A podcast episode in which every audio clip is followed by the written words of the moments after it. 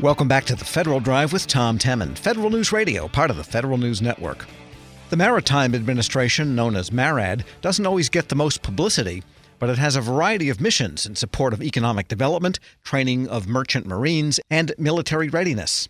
At this week's Sea Air Space Conference, I spoke with MARAD Director Admiral Mark Busby. We started with his hopes for a new ship next year. 2020, uh, a uh, big year. We're looking, number one, to hopefully uh, get full funding for our third uh, national security multi mission vessel, training vessel for our schools. Uh, we have full funding in uh, 18 and 19. we actually hope to announce here within the next few weeks the vessel construction manager for that ship and actually be uh, hopefully uh, going to a build contract uh, later on this year. So very excited about that. So it's designed, and you know what it's going to look like. Yep, the design. We have a, a, a good concept design. Uh, so the next step will be going to a build design. Uh, but the yards that were, are likely going to be uh, working with it have already looked at the design and they're very pleased with it. It's pretty simple. It's it's well well along, and so it should come to uh, to build pretty quickly. Give us a sense of what it looks like, how big it is. yeah, it's about 520 feet by 88 feet. Uh, draws. So it's no feet. canoe. No, no, it's a good size ship. 20,000 tons. Uh, it'll take uh, 600 cadets to sea, 100 instructors. Has a, a flight deck uh, that can handle a Seahawk-sized helicopter, a small ro-ro deck. Uh, can take about 65 uh, vehicles, a 35 ton crane. So it can, in addition to its training role, can also uh, provide uh, humanitarian assistance, disaster relief, uh, mm-hmm. which it was designed for. it could go much like our training ships supported first responders in in Puerto Rico. We had this this ship can support a thousand of those people in a pier side role, feed them, mess them, everything. So, of course, the big ship. two training issues: one are propulsion, right. and the second one is the uh, navigational and operational electronics center. Right. And I imagine those are Yep, this will be well uh, along up to date. It's a diesel electric uh, power plant, uh, single screw, uh, one electric drive motor, uh, but uh, four diesel generators that provide power for both the propulsion plant and the and the house load. Has two. Um, a bow thruster and a stern thruster. A bow thruster is articulating, so it can actually provide about six knots of take-home power, which is very handy and it's very uh, hydrodynamically fine, the line, so it uh, goes gets pushed through the water with very high efficiency. So it's a very efficient uh, ship to run, operate. Uh, a flap rudder, so it can actually uh, maneuver very in very tight places by itself without tugs. And how about the electronics? Uh, electronics, it, it's unique, and then it will have um, you know two complete navigation bridges. One that the ship will use to navigate, and one that will be for training purposes both equally fitted out with the latest uh, commercial electronics, uh, what you what, what a cadet would find on any merchant ship uh, when he or she goes into the fleet. And is there U.S. based capacity to build this ship? Yes, there is. Uh, it will be a fully Jones Act compliant ship built in a U.S. shipyard, uh, which we'll have to see which one that is. Uh, but absolutely, be U.S. components, U.S. built, U.S. ship all all the way and there's enough capacity that you can have a competition to build it. Absolutely, yep. And that'll be uh, very important because we, uh, you know, we hope to build up to five or six of these ships, uh, so it'll be a good run.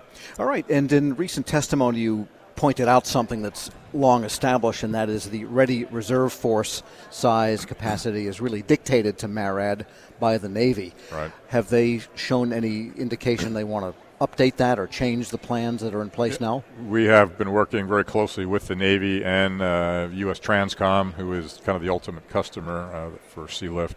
Uh, we have a, a, very good, what we believe, three pronged plan to uh, rejuvenate the, uh, uh, the Ready Reserve Force, to do service life extensions out to 60 years of age for some of these ships, to buy us some time. we're going to then go shopping on the open market, world market, for uh, some ships with uh, that are younger that have good military capability and utility, which we will bring in, cycle in uh, to U.S. shipyards, do the modifications required, and put them to work, and then and then potentially with the Navy purchase some new ships. Uh, purpose-built sea lift ships. Which reminds me of the fact that the Coast Guard is transferring some of its old ships to some of the Southeast Asian countries right. for them to build up their Coast Guards. And uh, what kind of cooperation is there between MARAD and the Coast Guard specifically, or, or is there any? Oh yeah, there is very. Clo- we work very closely with the Coast Guard. They obviously are the regulatory authority for uh, for merchant vessels, commercial vessels, which uh, we fall under that uh, their auspices. So our vessels are are all uh, inspected uh, regularly by the Coast Guard. We work very closely with them on on all those aspects, as a, in addition to the licensing of our personnel. so. Yeah. We're speaking with MARAD Administrator Mark Busby, and are you recovered fully from the shutdown? Absolutely. I, I, I was working all the way through. There was about 10 of us there working uh, the entire time at MARAD, so uh, my phone rang an awful lot, and I talked to a lot of mariners that weren't expecting to talk to the Maritime Administrator, so it was good fun.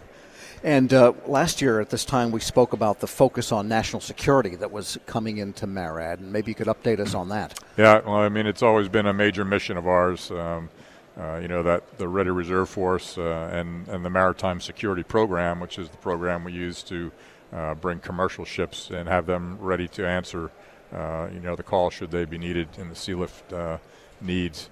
Um, you know that that has not changed. It's only I think become more important as we see, um, you know, the great power competition increasing, and our needs to continue to um, uh, you know, provide support to the naval forces that become more dispersed as they uh, change their operating modes.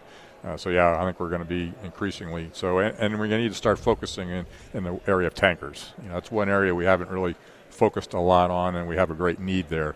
Dry cargo, roll on, roll off, we're in pretty good shape, but tankers. Um, that's a that's a gap we're going to be working on a lot here in the coming year. And they have the most potential for real damage too. If uh, well, certainly. I mean, they they're carrying a very high, uh, you know, uh, uh, high demand cargo that's needed by all the forces out there. Everybody burns fuel. Uh, so getting that fuel forward is a real limiting factor. And uh, another issue you've been working on for some time is recruitment and also retention and diversity of the MARAD crew. Absolutely. And how's that going? Yeah, we're uh, you know continuing to push hard on that. We're uh, putting a lot of time into our uh, state maritime academies and at Kings Point, our federal academy.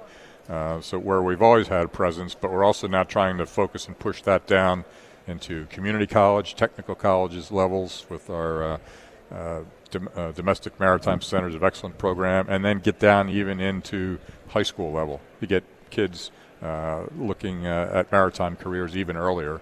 So we're partnering and pairing up and encouraging our state maritime academies to do the same regionally. There's some there's some great maritime high schools uh, with some great kids that are very interested going in maritime, and we want to encourage that. So a pretty diffuse effort throughout the Absolutely. economy and the population.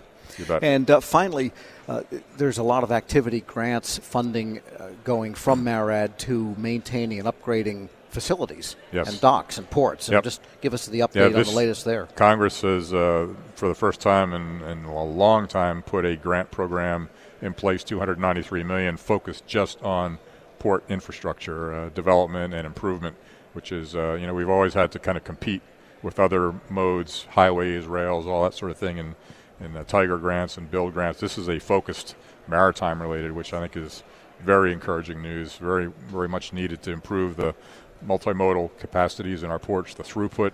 You know, our ports are, are uh, our economic gateways to this country. They are also our power projection platforms when we move forces from this country overseas, they go through those, those same ports. So making them making them more efficient, more able to do that mission.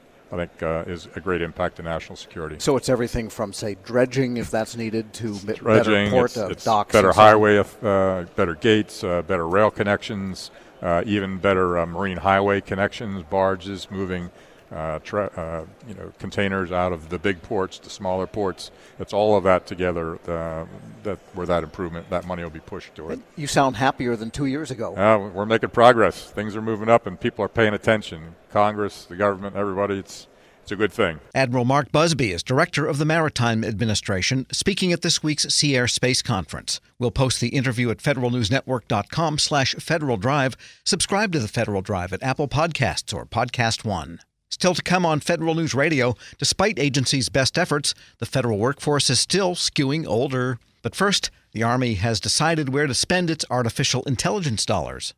It's the Federal Drive with Tom Temin. Federal News Radio, part of the Federal News Network.